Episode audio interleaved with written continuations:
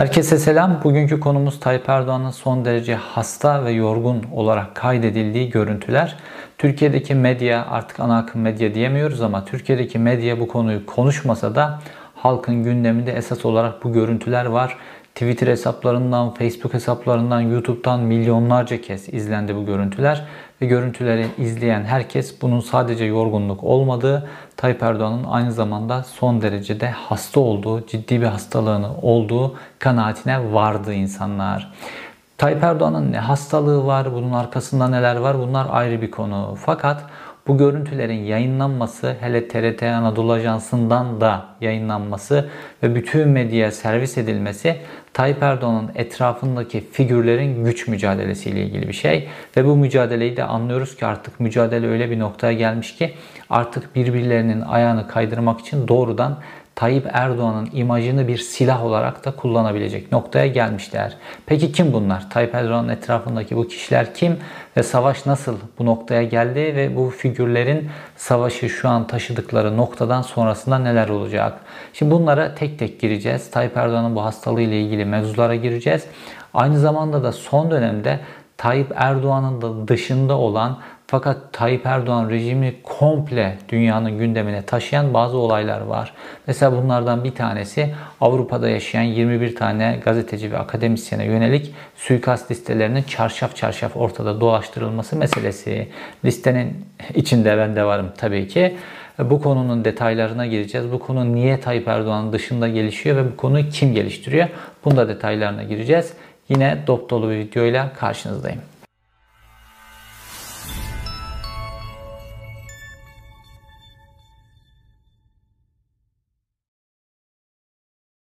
Önce görüntülerle başlayalım.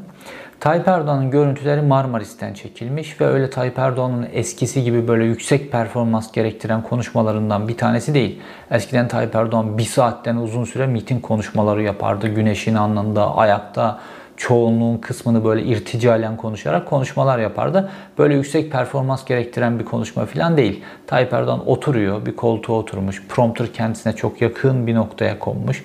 Metni prompterdan okuyor zaten ve böyle yarım saatin altında bir konuşma metni.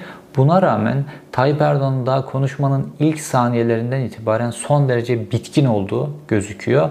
Ve ilerleyen dakikalarda böyle 7. 8. dakikaya doğru geldiğimizde Tayyip Erdoğan artık metni kaçırmaya başlıyor.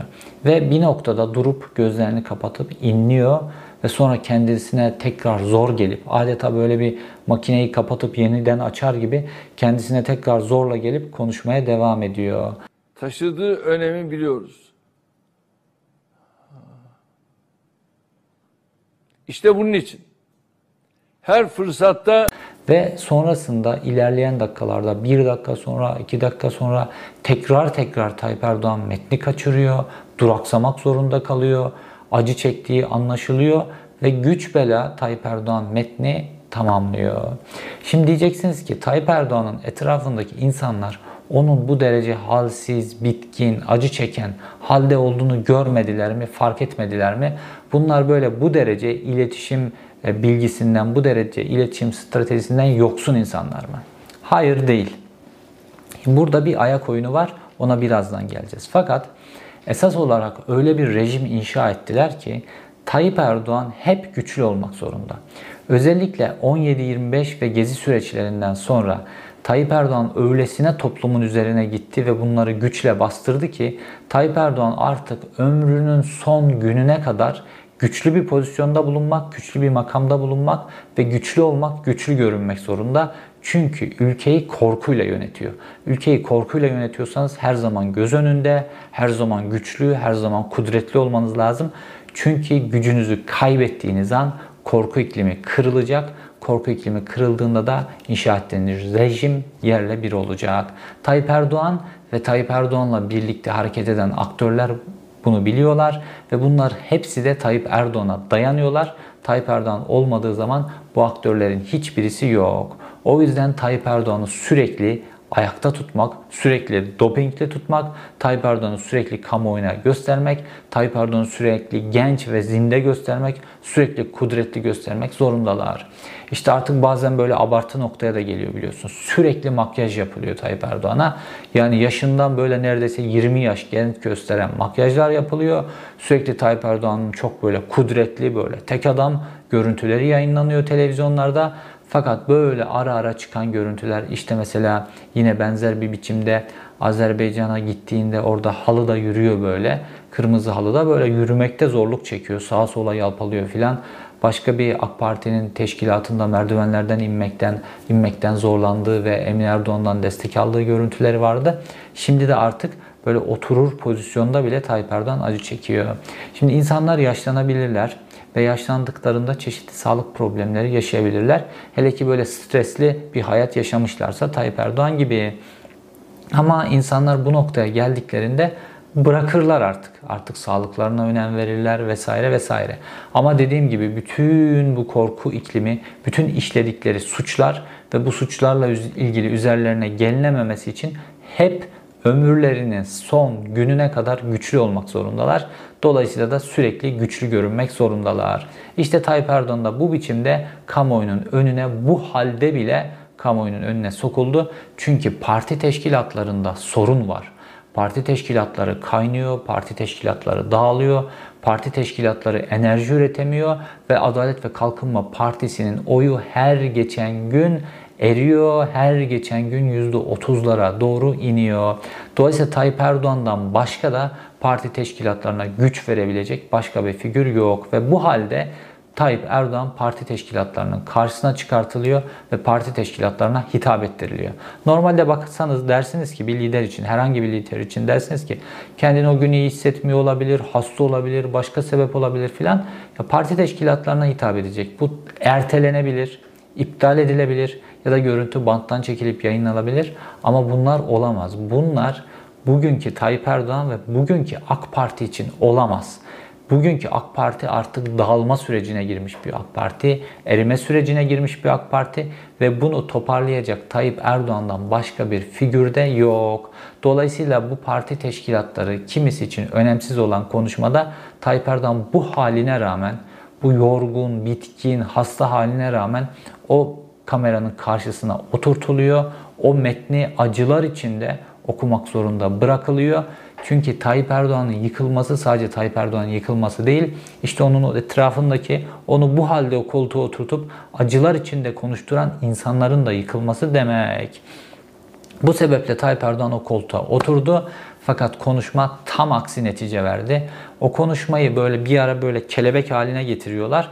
Parti teşkilatlarından hepsi insanları da gösteriyorlar farklı farklı yerlerde. Oradaki o karelerdeki insanların suratlarına bakın. Onlar da o ekranda Tayyip Erdoğan'ın o halini fark ediyorlar ve hepsinin yüzünde çok derin bir endişe var. Ve bu görüntüleri izleyen parti teşkilatları artık daha beter dağılmışlardır ve bir sonraki seçime yönelik bütün motivasyonlarını kaybetmişlerdir. Böyle bir Tayyip Erdoğan'ın peş peşe her gün mitinglerde o sıcakta, soğukta nasıl konuşabileceğine ilişkin hepsi zihinlerinin arkasından düşünmeye başlamışlardır. Çünkü Tayyip Erdoğan esas olarak oylarını miting meydanlarında o yaptığı ateşli konuşmalarda o güçlü görüş, görüntüsüyle, o güçlü hitabetiyle filan kazanan bir adamdı ve mitingleri başladığında Tayyip Erdoğan'ın her zaman oyunun üzerine 2 puan, 3 puan, 4 puan, 5 puan koymuştur Tayyip Erdoğan ama bu Tayyip Erdoğan değil. Dolayısıyla parti teşkilatlarının hepsini bir endişe kaplamıştır. Fakat gelelim konunun iletişim skandalı boyutuna. Şimdi parti teşkilatı için bu önemli olsa bile sonuç itibariyle Tayyip Erdoğan Türkiye Cumhuriyeti'nin seçilmiş Cumhurbaşkanı. Dolayısıyla Türkiye Cumhuriyeti'nin Cumhurbaşkanını bu halde göstermeye hiç kimsenin hakkı yok. Türkiye Cumhuriyeti'nin Cumhurbaşkanını her zaman güçlü göstermek zorundasınız. Onun imajına dikkat etmek zorundasınız. Bu bütün ülkelerin liderleri için böyledir. Fakat burada çok büyük bir iletişim skandalı var. Bu çok net. Fakat burada anlaşılan bir kumpas var. Normalde Tayyip Erdoğan'ın bu tip iletişim stratejisiyle ilgili normal bir partisinin anlaştığı bir ajans var. Bir de devlete bakan yönüyle, Cumhurbaşkanlığına bakan yönüyle Cumhurbaşkanlığı İletişim Başkanlığı var. Şimdi Cumhurbaşkanlığı İletişim Başkanlığı Eskiden işte Cumhurbaşkanlığı basın ofisi olurdu, halkla ilişkiler departmanı vardı. İşte başbakanlık varken başbakanlığın basın ofisi vardı vesaire. Bunlar fakat memur gibi e, insanlardı. Fakat Cumhurbaşkanlığı İletişim Başkanlığı öyle bir pozisyonda ki şu an Tayyip Erdoğan Türkiye'nin en güçlü adamı, ikinci adamı Hakan Fidan, üçüncü adamı Cumhurbaşkanlığı İletişim Başkanı Fahrettin Altuğ. Neden? Çünkü rejim her şeyini algı yönetimiyle yapıyor. Rejim her şeyini propagandayla sürdürüyor. Propaganda bu kadar güçlü olunca işte yanı başınızda bir tane Goebbels gibi bir adam koymak zorundasınız ve onun bulunduğu pozisyonu da bürokrasinin en güçlü pozisyonu haline getirmek zorundasınız. Ki Fahrettin Altun da bürokrasinin en güçlü pozisyonuna geldi. Fahrettin Altun'la Serhat Albayrak arasında TRT'yi kapsayan, SETA'yı kapsayan böyle peş peşe gerilimler var. Ve bu gerilimlerin içerisinde bazen Fahrettin Altun üstünlük hamlelerini ele geçiriyordu. Bazen Serhat Albayrak üstünlük hamlelerini ele geçiriyordu. Fakat bu gerilimin içerisinde artık gerilim öyle bir noktaya gelmiş durumda ki bu sefer artık Tayyip Erdoğan'ın imajı üzerinden doğrudan Tayyip Erdoğan üzerinden hesaplaşıp artık birbirlerinin kellesini koparmak istiyorlar. Normalde normalde Tayyip Erdoğan'ın bu görüntüleri kendisinin imajının bu şekilde konuşulduğunu, kamuoyunda bu şekilde tartışıldığını anlasa, bilse, haberi olsa Tayyip Erdoğan'ın Fahrettin Altun'u bulunduğu konumdan götürmesi, bulunduğu konumdan azletmesi gerekiyor. Fakat muhtemelen Tayyip Erdoğan da bütün bu kavgayı Serhat Albayrak, Fahrettin Altun arasındaki kavgayı bildiği için bunun bir çeşit kumpas olduğunun Tayyip Erdoğan da farkında. Şimdi bu noktaya gelinmesini, anla, bu noktaya nasıl gelindiğini anlayabilmemiz için önce Fahrettin Altun'la Serhat Albayrak arasındaki kavganın kökenine inmemiz lazım. Bu kavga nereden başladı ve nasıl bu noktaya geldi? 2018 yılında Cumhurbaşkanlığı hükümet sistemine geçildiğinde Cumhurbaşkanlığı İletişim Başkanlığı diye bir makam ihdas edildi. Ve işte basın e, yayın enformasyon kurumu vesaire bunların hepsi oraya bağlandı. Ve bu makamın çok güçlü bir makam olacağı ve bürokraside 2 belki de 3 numara 2 numaralı bir makam haline geleceği fark edildi. Ve dolayısıyla bu makama Tayyip Erdoğan'ın etrafındaki güç odaklarının hepsi kendi adamlarını koymak istediler. Ve Serhat Albayrak da işte Tayyip Erdoğan'ın medya alanındaki sağ kolu diyebileceğimiz bir adam özel sektörde. Turkuaz Medya'nın Sabaha TV'nin başında fakat özellikle Doğan grubunun Demirören grubuna satılmasından itibaren Demirören grubunu da fiilen Serhat Albayrak yönetiyor. Dağıtım şirketlerini yönetiyor, televizyonları yönetiyor, reklam pastasını o yönetiyor. Özel sektördeki vesaire hem milyar dolarlık reklam pastasına hakim hem de bütün bu medya kurumlarının yönetilmesine hakim. Fakat performansa geldiğimizde e, Tayyip Erdoğan'ın kontrolünde olmasına rağmen artık bütün bu medya özellikle Doğan grubunun da satılmasından itibaren buna rağmen Tayyip Erdoğan'ın propaganda gücünde gün geçtikçe bir zayıflama var. Ve bu el kontrollerindeki televizyonlardan, gazetelerden, internet sitelerinden yaptıkları propaganda bir türlü işe yaramıyor. İşte bu yaramaması Serhat Albayrak'ın yıldızını da söndürüyor. Çünkü etkili bir medya oluşturamadı.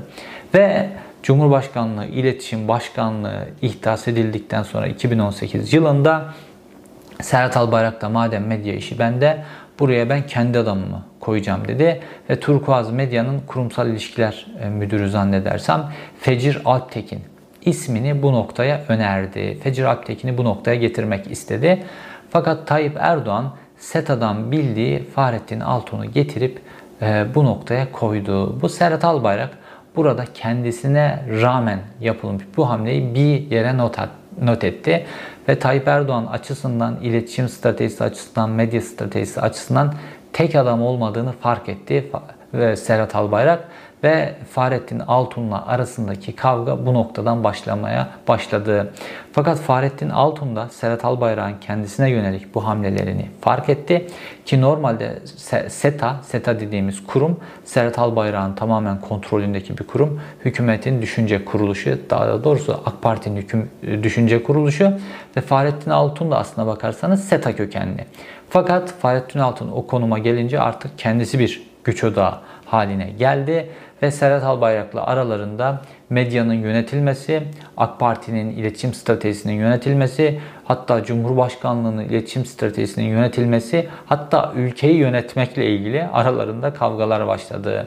Fakat Fahrettin Altun karşı, arkasında kamu gücü var ve e, son zamanlarda Cumhurbaşkanlığı İletişim Başkanlığı'nın altına kurulan bazı birimler var. Mesela psikolojik harp birimi gibi birimler kuruldu ve bu birimlere Milli İstihbarat Teşkilatı da, emniyet de, jandarma da bilgi aktarmak zorunda ve istediğinde bütün kurumlar işbirliği yapmak zorundalar. Dolayısıyla Fahrettin Altun güçlü. Arkasında devlet ve devletin kurumları var. Fakat Serhat Albayrak'ta medya gücü var. Artı Berat Albayrak kardeşi Tayyip Erdoğan'ın damadı aile içerisinden akrabalık bağları olan birisi. Ve işin artık böyle alttan alta süren kavgayı biz ilk e, Berat Albayrak'ın istifası olayında gördük. Berat Albayrak istifa edince kardeşi Serhat Albayrak medya gücü onun elinde. Tamam Tayyip Erdoğan'ı ezecek bir habercilik yaptırmaz tabii ki. Tayyip Erdoğan'ın karşısında bir habercilik yaptırmaz bu istifa olayıyla ilgili. Fakat kardeşi Berat Albayrak ki Tayyip Erdoğan'ın veliahtı olarak Albayrak ailesinin yetiştirdiği birisi. Kardeşi Berat Albayrak'ın da onurunu, izzetini, siyasi ikbalini, gelecek planlarını filan koruyacak şekilde bu istifa ayrılık haberini vermek istiyordu. Fakat Fahrettin Altun burada müdahale etti. Fahrettin Altun ve öyle bir hale soktu ki Berat Albayrak'ı Berat Albayrak istifasını açıklayacak medya kurumu bulamadı. Ve Tayyip Erdoğan da gücünü arkasına alarak Serhat Albayrak'ın üzerine de çöktü Fahrettin Altun ve Serhat Albayrak'a da bu istifa haberini yapmayacaksın dedi ve Serhat Albayrak geçmişte kendisinin altında olan Fahrettin Altun'un kararına boyun eğmek zorunda kaldı ve e, kardeşinin istifa haberini kendisine bağlı olan Turkuaz Medya grubunda dahi veremedi ve Berat Albayrak kardeşinin medyadaki o kadar gücüne rağmen istifasını Instagram'dan böyle sevgililerin birbirinden küserken Instagram'dan yaptığı protesto metinleri gibi Instagram'dan açıklamak zorunda kaldı. Çünkü yine Fahrettin Altun kamudaki gücünü kullanarak e, Berat Albayrak'ın resmi olarak kullandığı Hazine Bakanlığı'nın sosyal medya hesaplarını bile kullandırtmadı istifayı duyurmak için. Ve dolayısıyla da kavga burada artık çok gözle görülür hale geldi ve Serhat Albayrak artık Fahrettin Altun'un kendisinin amiri gibi hareket ettiğini ve kendisine talimatlar yağdırdığını ilk kez gözleriyle görmüş olduğu bu ilk kez yaşandı ve Serhat Albayrak da Fahrettin Altun'un altını oymaya ant. Şimdi Serhat Albayrak önce kendi kalelerini tatmin, ta, tahkim etmesi lazım. Ve bu kalelerden en önemlisi de SETA. SETA hükümete fikir, daha doğrusu Adalet ve Kalkınma Partisi'ne ve doğrudan Tayyip Erdoğan'a fikir üreten, raporlar üreten, strateji üreten bir kurum ve Tayyip Erdoğan da bugüne kadar işte SETA'dan gelen bu raporlar vesaire doğrultusunda stratejisini belirlemişti. Daha doğrusu stratejisini etkilemişti Tayyip Erdoğan'ın. SETA'nın böyle bir gücü var. Ve SETA'da üretilen bütün bu stratejiler aynı zamanda da medyaya yayılıyor ve medya üzerinden e, Tayyip Erdoğan'ın bu stratejisine, bu iletişim stratejisine katkıda bulunuyor. Ve e, Tabii ki Fahrettin Altun da SETA kökenli olduğu için SETA'da onun da arkadaşları var, SETA'dan tanıdıkları var. Cumhurbaşkanlığı iletişim başkanı olunca da o kişileri daha çok kendisine devşirdi. Dolayısıyla Fahrettin Altun da bir biçimde SETA'yı yönetmeye başladı. Serhat Albayrak önce ben bunu SETA'daki kolunu doğrayayım, yok edeyim kararı verdi. Ve geçtiğimiz ay SETA'da 20 kişinin işine son verildi. Bu kişilerin de böyle kendiliğinden işten ayrılmışlar gibi e, e, promosyonu yapıldı, böyle duyurusu yapıldı ama bu kişilerin işine son verildi. Ki bunların birçoğu da e, SETA'da departman başkanları pozisyonunda bunların bütün o bölümleri kapatıldı önce. Ondan sonra 10 tane bölüm vardı orada. 10 bölüm kapatıldı. Onun yerine 4 bölüm kuruldu ve bu bölüm başkanlarının hepsi de SETA'dan ayrılmak zorunda kaldılar. Toplam 20 kişilik Fahrettin Altun'a çok yakın ekip SETA'dan tasfiye edildi. Bunların çok önemli bir kısmı dediğim gibi SETA'da kritik pozisyonlarda isimlerdi ve medyada da böyle boy gösteren bildiğimiz isimler aslına bakarsanız. Dolayısıyla Serhat Albayrak Fahrettin Altun'u SETA'dan tasfiye etmiş oldu. Fahrettin Altun'un da buna bir karşılık vermesi lazım. Fahrettin Altun'un verdiği karşılığı biz TRT'de gördük. Fahrettin Altun TRT'de Serhat Albayrak ve Serhat Albayrak'la birlikte hareket eden herkesi ansızın tasfiye etti. TRT'de 2017 yılından beri İbrahim Eren dönemi vardı. İbrahim Eren aynı zamanda Bilal Erdoğan'ın Kartal İmam Hatip'ten arkadaşı. Bu Kartal İmam Hatipler de böyle bürokraside bir çete gibiler, bir grup gibiler ve bunlar işte Bilal Erdoğan'ın adamları olarak biliniyor. Fakat İbrahim Eren aynı zamanda Serhat Albayrak'la da çok organize biçimde çalışan bir TRT Genel Müdürü profili sergiledi. Ve bu sene İbrahim Eren'i Tayyip Erdoğan bu SETA krizinden hemen sonra Tayyip Erdoğan yeniden İbrahim Eren'i TRT Genel Müdürü olarak atamadı ve Zahit Sobacı'yı TRT Genel Müdürü olarak atadı. O kişi kimdi? Cumhurbaşkanlığı İletişim Başkanlığında Fahret, Fahrettin Altun'un sağ kolu dediğimiz kişi. Fahrettin Altun bununla yetinmedi. Hem kendi sağ kolunu TRT Genel Müdürlüğü'ne getirdi. Aynı zamanda TRT Genel TRT Yönetim Kurulu Başkanlığı'na Yine Cumhurbaşkanlığı İletişim Başkanlığı kökenli bir isim atadı. Yine iki tane yönetim kurulu üyesini de yine doğrudan Cumhurbaşkanlığı İletişim Başkanlığından atadı. Diğer iki üye ki bunlardan birisi çok tartışıldı Hilal Kaplan filan. Diğer iki üye de SETA kökenliler ama bunlar da son dönemde yavaş yavaş yollarını Serhat Albayrak'tan ayırıp özellikle Berat Albayrak krizinden sonra yavaş yavaş Fahrettin Altun'un limanına demir atan isimlerden seçilmiş Fahrettin Altun tarafından. Dolayısıyla TRT'deki bütün pozisyonları, bütün kilit pozisyonları Fahrettin Altun bir anda ele geçirmiş oldu. Dolayısıyla Fahrettin Altun kendi altında bulunan, kendi sorumluluğunda bulunan makamların hepsini tahkim ederken Serhat Albayrak da aynı şekilde kendi sorumluluğu altında bulunan makamları tahkim ediyor. İki tarafta savaş hazırlıyor, hazırlanıyor. Ne için? Tayyip Erdoğan sonrası için olduğu gibi şu anda gücü eline geçirebilmek için. Ve işte bu ortamda Fahrettin Altun cephesine çok büyük bir gol geldi. İşte bu gol Marmaris golüydü. Böyle nedense Tayyip Erdoğan da 15 Temmuz'da Marmaris'te oluyor. Bir büyük skandal patlıyor. Bu sefer de Tayyip Erdoğan'ın sağlığı ile ilgili bu skandal ve işte bu Serhat Albayrak, Fahrettin Altun arasındaki skandalda da yine kilit taşı olabilecek nokta yine Tayyip Erdoğan Marmaris'teyken gerçekleşti. Ve Tayyip Erdoğan'ın bu hasta, Tayyip Erdoğan'ın bu acı çeken, Tayyip Erdoğan'ın imajını yerle bir eden görüntü servis edildi. Ee, ve burada fatura gördüğümüz kadarıyla alttan alta Fahrettin Altun'a kesiliyor bu fatura.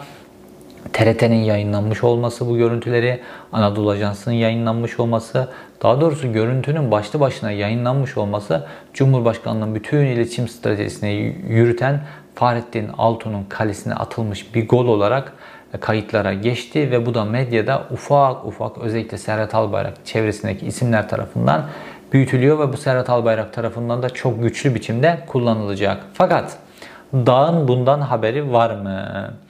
E, çünkü Tayyip Erdoğan artık öyle bir noktada ki özellikle bu hastalığı özel, e, artık eskisi gibi böyle güçlü pozisyonda bulunmaması nedeniyle etrafı çevrilmiş Tayyip Erdoğan'ın ve Tayyip Erdoğan bugün ne enformasyon verirse Tayyip Erdoğan o enformasyonla hareket ediyor. Şu an bulunduğumuz pozisyonda Serhat Albayrak'ın ne kadar Tayyip Erdoğan'a ulaşabildiği ve Serhat Albayrak'ın bu durumdan ne kadar Tayyip Erdoğan'ı haberdar edebildiği soru işareti. Bu geçmişte de böyleydi. Çok kritik bilgiler Tayyip Erdoğan'la eğer Serhat Albayrak'ın işine yaramazsa iletilmiyordu. Neden? Çünkü o dönem Tayyip Erdoğan'ın etrafındaki Tayyip Erdoğan'a medya raporlarını veren, medya ile ilgili raporları veren kişilerin hepsi Serhat Albayrak'ın adamıydı. Dolayısıyla bu Serhat Albayrak bir konuyu kafasında nasıl ilerletmek istiyorsa o konuda Tayyip Erdoğan'dan ya bilgi gizlettirirdi o ekibi kullanarak ya da bilgiyi istediği gibi verdirtir. Dolayısıyla istediği kararların çıkmasını sağlardı. İşte Fahrettin Altun bu oyunu bozdu. Artık bilgiler Serhat Albayrak'ın istediği gibi ya da Serhat Albayrak'ın istediği, Serhat Albayrak'ın etkili biçimde gitmesini istediği bilgiler artık Tayyip Erdoğan'a ulaşmıyor. Dolayısıyla Tayyip Erdoğan'ın belki de kendisinin kamuoyunda böyle hastalığı, acı çekmesi, o inlemesiyle ilgili tartışıldığından haberi bile olmayacak Tayyip Erdoğan'ın. Dolayısıyla da Fahrettin Altun bu golü, golü kalesinden çıkartabilir ya da Fahrettin Altun tamamen bu tezgahı yani bu görüntüler orada Marmaris'te Tayyip Erdoğan'ın bu şekilde olmasına rağmen bu görüntülerin yayınlanmasında Eğer Serhat Albayrak e, yol verdiyse, Serhat Albayrak oradaki bazı kişileri bile bile bu e, skandalı işlettirdiyse Fahrettin Altun'un altındaki bazı kişiler üzerinden oyun çevirdiyse Serhat Albayrak şu an Fahrettin Altun devletin de gücünü kullanarak bu oyunu ortaya çıkarmak dolayısıyla artık Serhat Albayrak'ı bir kumpasçı olarak Tayyip Erdoğan'a sunmakla ilgili çalışıyordur bir taraftan. Ama dediğim gibi ben buna çok ihtimal vermiyorum. Burada Tayyip Erdoğan'ın güçlü gözükmek e, ihtiyacı nedeniyle ben bu görüntülerin verilmek zorunda kaldığını düşünüyorum. Çünkü teşkilatlarda durum çok kötü ve Tayyip Erdoğan teşkilatlara hitap etmek zorunda idi. Eğer Tayyip Erdoğan teşkilatlara hitap edemezse teşkilatlardaki homurtular, ne oldular, ne bittiler filan bunlar daha çok konuşulacaktı. Ve her şeye rağmen Tayyip Erdoğan'ın kendisi de o halde olmasını bilmesine rağmen o konuşmayı yapmak zorunda kaldı. Çünkü Tayyip Erdoğan'da güçlü görünmek, teşkilatlar üzerinde tek etkili ismin kendisi olduğunu biliyor Tayyip Erdoğan ve güçlü görünmek zorunda olduğunu biliyor. Dolayısıyla ben orada bir e, kumpas olduğunu düşünmüyorum. Fakat bunu e, Fahrettin Altun'a karşı kullanmak da beis görmeyecektir e, Serhat Albayrak'ta takımı. Beis görmeyi bırakın bunu provoke edeceklerdir. Çünkü medya vermeden Tayyip Erdoğan hitap edebilirdi e, teşkilatlarına diye düşünüyorlar. Fakat bunun propagandasını yapıyorlar. Fakat Tayyip Erdoğan bu şekilde değil, teşkilatlara hitap ederken, bu biçimde açık bütün teşkilatlara hitap ederken medya gücünü de kullanmayı ihmal etmiyor Tayyip Erdoğan. Çünkü ilçe teşkilatları var, o var, bu var vesaire. Fakat kavganın daha da büyüdüğü aşikar. Ve artık Türkiye'de Tayyip Erdoğan'ın haberi olmadan, Tayyip Erdoğan'a rağmen pek çok kişinin işler çevirdiği çok aşikar. Tayyip Erdoğan çok böyle sıkı bir liderdir normalde kendisinin haberi olmadan böyle kuş bile uçmasını istemez böyle önemli noktalarda. Fakat Tayyip Erdoğan'ın haberi de olmadan artık Türkiye'de de Türkiye ile ilgili dünya çapında da enteresan hadiseler oluyor. Tayyip Erdoğan'ın artık kontrolü kaybettiği bu sağlık durumu ile ilgili e, bu görüntülerle de son derece anlaşılıyor. Ve Tayyip Erdoğan'ın sadece bir tane hastalığı yok. Tayyip Erdoğan'ın birden fazla hastalığı var. İşte meşhur o bayılıp arabada kilitli kaldığı hastalığı, olsa bağırsakları ile ilgili hastalıklar, yaşlılığı ile ilgili ortaya çıkan yeni hastalıklar vesaire e, fizyolojik olarak beliyle ilgili hastalıklar, işte fıtık ile ilgili hastalıklar gibi e, pek çok aslında komplike hastalığı Tayyip Erdoğan bir, bir arada mücadele etmek zorunda kalıyor. Fakat dediğim gibi işte artık sağlığına önem verecek. Bundan sonra ömrünün hayatının geri kalanını huzur içerisinde geçirecek. O her yere kondurduğu 5 tane villalar var ya Urla'ya, e, Kısıklı'ya, işte yayla bölgelerine filan o 5 tane villalarda böyle rahat rahat e, emekliliğini geçirip torunlarını sevecek hiç fırsatı olmayacak. O villaların tadını hiçbir zaman çıkartamayacak Tayyip Erdoğan. Çünkü o kadar çok suçlar işleri ki Tayyip Erdoğan ömrünün sonuna kadar güçlü olmak, güçlü gözünme, gözükmek zorunda. Kendisi batarsa bütün bu rejimi de birlikte batacak ve kendisi batarsa, kendisi gücünü kaybederse kendisini bekleyen yargılamalar, hesap sormalar filan bunların hepsini biliyor Tayyip Erdoğan. Dolayısıyla da bu görüntüyü bu şekilde vermek zorunda kalıyor. Şimdi gelelim Tayyip Erdoğan'ın kontrolü dışında olan bir konudan örnek vermeye. Şimdi geçtiğimiz günlerde 21 kişilik bir suikast listesi yayınlandı. Bir Instagram hesabı tarafından işte Jitem Kurt diye bir Instagram hesabı tarafından. Şimdi şöyle düşünebilirsiniz. Sonuçta bir tane Jitem Kurt diye bir Instagram hesabı. Bu kendisine göre fanatik birisi böyle 21 kişilik nefret ettiği gazeteciler ve akademisyenlerden bir liste oluşturmuş olabilir. Ve bu liste yayınlanmış olabilir. Evet böyle düşünülebilir. Fakat sonraki reflekslere baktığımızda bunun böyle olmadığı ortaya çıkıyor. Niye? Geçmiş tecrübelerimizden dolayı. Mesela Rahip Santaro ve Hrant Dink suikastleri ki bunlar Türkiye'nin siyasi tarihinin en önemli suikastlerinden iki tanesidir. Bunlara baktığımızda buraya giden yolda da aynı strateji izlendi. Önce işte Hrant Dink, Rahip Santaro, başka bazı azınlıktan isimlerin e, isimleri listeler haline getirtildi. Suikast listeleri şekline getirtildi ve bunlar özellikle Facebook'tan, çeşitli böyle çakma internet sitelerinden yayınlandı ve bunlar tartışıldılar. Bu listeler yayınlandıktan sonra işte medyada bununla ilgili tartışmalar başlatıldı. Ve bu tartışmaların ardından da iş öyle bir noktaya getirildi ki bu sosyal medya üzerinden özellikle o dönem Facebook çok etkin olarak kullanıldı. Facebook üzerinden bütün o fanatikler tahrik edildi bu isimlerle ilgili. İşte bu isimler vatan haini, Hrant Dink vatan haini, Rahip Santoro vatan haini. Bunlar misyonerlik yapıyor, gençleri Hristiyanlaştırıyor, o bu filan. Türkiye'yi bölecekler propagandası yapıldı, yapıldı, yapıldı. Hatta o dönem hatırlıyorum Rahşan Ecevit e, o dönem Ecevit de merhum, merhum olmuştu. Rahşan Ecevit dönemin Cumhurbaşkanı Ahmet Necdet Sözer'e misyonerlikle ilgili bir rapor bile götürüp verdi. Yani o da o kadar abartmışlardı propagandayı özellikle Facebook üzerinden ve sonrasında iş artık böyle fanatikler iyice bir tahrik edilme noktasına getirildikten sonra sonra tuttular Hrant Dink'in ve Rahip Santoro'nun adreslerini yayınladılar. Yine aynı şekilde çakma hesaplar üzerinden Facebook'tan.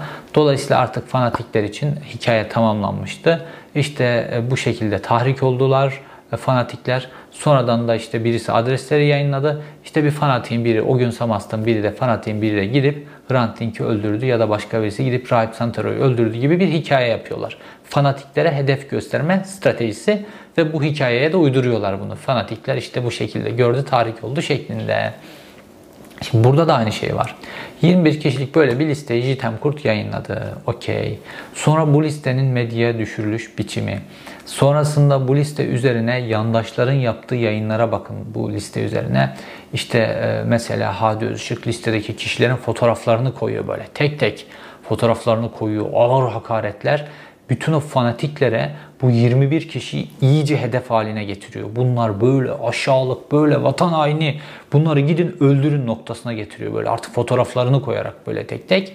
Ondan sonra başkaları giriyor. Yandaş medyadan işte bu hükümetin etrafındaki kişilerden. Onlar da bu 21 kişinin üzerine abanıyor. E dolayısıyla onları izleyen fanatikler zaten onları izliyorlar, onları okuyorlar. Ondan sonra da fanatiklerin bir tanesi de o kişilerden birini bulsa zaten icabına bakacak. Ondan sonra da ne oluyor? O kişilerin adreslerine lokasyonları yayınlanması. Sonra başka bir hesap devreye girdi. O 21 kişi yayınlandığında işte şöyle demişti. Bu 21 kişi Avrupa'da yaşayan gazeteciler ve akademisyenler. Bunlar hükümete muhalif, böyle vatan haini, terörist, o bu filan. Sonra başka bir tane hesap. Bu sefer o kişilerin tek tek hangi ülkelerde olduğunu yazdı bu başka bir hesap. Dolayısıyla lokasyonu birazcık daralttılar. Şimdi herhalde bir de işte Süleyman Soylu da adresleri tespit etmeye çalışıyormuş ya işte benim benim gibi birkaç gazetecinin. Ondan sonra da bunlara doğrudan fiili bir saldırı olacak. Kim yaptı? Fanatikler yaptı işte. Hikaye yine tıpkı Hrant Dink olayında olduğu gibi fanatiklerin üzerine kurgulanıyor. Çünkü bu Avrupa kıtasında doğrudan böyle İçişleri Bakanlığı'nın ya da Milli İstihbarat Teşkilatı'nın getirip bir gazeteciye e, suikast yapması, gazeteciye saldırı yapması filan bunlar büyük faturaları olabilecek kişiler özellikle bu İçişleri Bakanlığı'na ve e, Milli İstihbarat Teşkilatı Başkanı'na. Fakat olay böyle kurgulanınca fanatiğin birisi gelip yapmış oluyor. Fatura kimseye çıkmamış oluyor. Aynı zamanda da kendilerine göre de hesap kapanmış oluyor. Fakat buna baktığımızda, bütün bu yapılana baktığımızda ve bu 21 kişinin ortak noktasına baktığımızda ve bu hareketin icra ediliş tarzına baktığımızda işte bu hareket böyle şu an konuşurken bile inlemeler çıkartan Tayyip Erdoğan'ın dışında yapılan bir hareket. Çünkü Tayyip Erdoğan sonrasının aktörlerinin de ne kadar kirli olduğunu, bunların bulaştıkları işleri artık bu gazeteciler, özellikle yurt dışında bulunan gazeteciler ve akademisyenler anlatıyorlar, izah ediyorlar. Dolayısıyla Tayyip Erdoğan defteri kapandığında bu kişiler, bu aktörler böyle tertemiz, yeni, taze kanlar, canlar filan olarak ortaya çıkamayacak. Onların suçlarını da kayıtlara geçiriyorlar bu yurt dışındaki gazeteciler. Şimdi yurt dışında yurt içindekiler için bu çok mümkün değil. Niye? Birincisi hemen tutuklanırlar. İkincisi Türkiye'nin içerisinden herhangi bir haber yaptığınızda buna önce erişim engeli getiriyorlar. Sonra da e, serverdan silme zorunluluğu getiriyorlar ve serverdan siliyorlar. Mesela bir 17-25 ile ilgili bir haber arattırın. Mesela e, işte T24'ün ya da başka bir sitenin arşivinde Haberin başlığı çıkıyor, tıklıyorsunuz haber yok ortada. Sildirtmişler o haberleri. Hepsini sildirttiriyorlar. Türkiye'deki gazetelerin, internet sitelerinin arşivlerinden sildirttiriyorlar. Bir yurt dışındakilere dişleri geçmiyor. Ve şimdi yurt dışındaki gazeteciler de Tayyip Erdoğan sonrasının aktörleriyle ilgili çünkü Tayyip Erdoğan artık dönemini tamamlamış, dönemini bitirmiş bir lider. Tayyip Erdoğan sonrasının aktörlerinin suçlarını da o sonrasının aktörlüğüne hazırlananlar var ya onların da ne kadar suçlu olduğunu kayda geçiriyorlar ve bununla ilgili bir hazımsızlık var ve bunun için bu gazetecilerin üzerine yükleniyorlar. Ben bu son operasyonun bu 21 kişilik listenin ve bu listedekilere başlayan saldırıların açıkçası Tayyip Erdoğan'la ilgili değil, bu Tayyip Erdoğan sonrasının aktörleriyle ilgili olduğunu düşünüyorum. Fakat şöyle de bir gerçek var. Ecevit döneminde de e, böyle benzer bir durum oluşmuştu. E, Ecevit hastalanınca, Ecevit gücünü kaybedince Ecevit'in etrafındaki kişiler tabi onlar bu tip böyle suçlar işlemiyorlar da gazetecilere saldırmak. Fakat yolsuzluk hadisesi vardı. İşte Hüseyin Attin Özkanlar filan o dönem. Bunlar korkunç yolsuzluklar yaptılar. Ecevit'in e, o hastalığı döneminde korkunç yolsuzluklar yaptılar. Sonra da Ecevit iyice güçten düşünce bütün faturalar Ecevit'e kesiliyordu. Ecevit iyice güçten düşünce ondan sonra da kendilerini Ecevit sonrasına hazırladılar. İşte partiler kurdular, bir şeyler yaptılar. DSP'nin genel başkanlığını oynadılar filan. Ama o dönem özgür bir medya olduğu için iyi kötü bu bütün bu suçları kayıtlara geçirdi ve Ecevit'in o yanındaki Ecevit'in veliahtı filan gibi gözükenlerin hiçbirisi çok kudretli gözükenlerin hiçbirisi Türkiye'nin geleceğinde rol almadı. Fakat o dönem baktığımızda özellikle Ecevit'in son döneminde o hastalığı, yürümekte güçlük çekişi, günlerce hastaneye kalışı ile ilgili çok böyle alay eden, hakaret amiz kelimeler kullanan, işte böyle Tayyip Erdoğan işte sonrasında Türk siyaset sahnesine çıktı. İşte böyle genç o zaman uzun boylu filan böyle işte hasta bir Ecevit onunla karşılaştırmalar yapılıyor. Yakışıksız karşılaştırmalar. Ama kader, kaderde işte kimi neyden dolayı kınıyorsanız o benzer biçimde karşınıza geliyor. Ve şimdi görüyorsunuz Tayyip Erdoğan da benzer biçimde böyle artık oturduğu yerden kameranın içine bakarak, insanların gözlerine bakarak, gözlerini kapatıp inleyen bir lider pozisyonuna gelmiş durumda. Fakat Ecevit'le karşılaştırılamayacak bir lider. Ecevit'in herhangi bir yolsuzluğa doğrudan şahsen karıştığına ilişkin hiçbir haber çıkmadı. Evet etrafındaki insanların yaptığı yolsuzluklardan da sorumludur. Fakat Tayyip Erdoğan'la ilgili yolsuzluklar artık masum kalıyor. O kadar çok ağır insan hakları ihlalleri, Türkiye'nin doğrudan uluslararası çıkarları ile ilgili pazarlıklar, kendi şahsi ikbali için bunları kullanması gibi o kadar zincirleme suç var ki Sedat Peker'in deyimiyle tam bir organize suç örgütü şablonunun içerisine oturuyor ve dolayısıyla da bununla ilgili hesap günü yaklaşıyor. Tayyip Erdoğan defteri yavaş yavaş kapanırken izlediğiniz için teşekkür ederim. Bir sonraki videoda görüşmek üzere.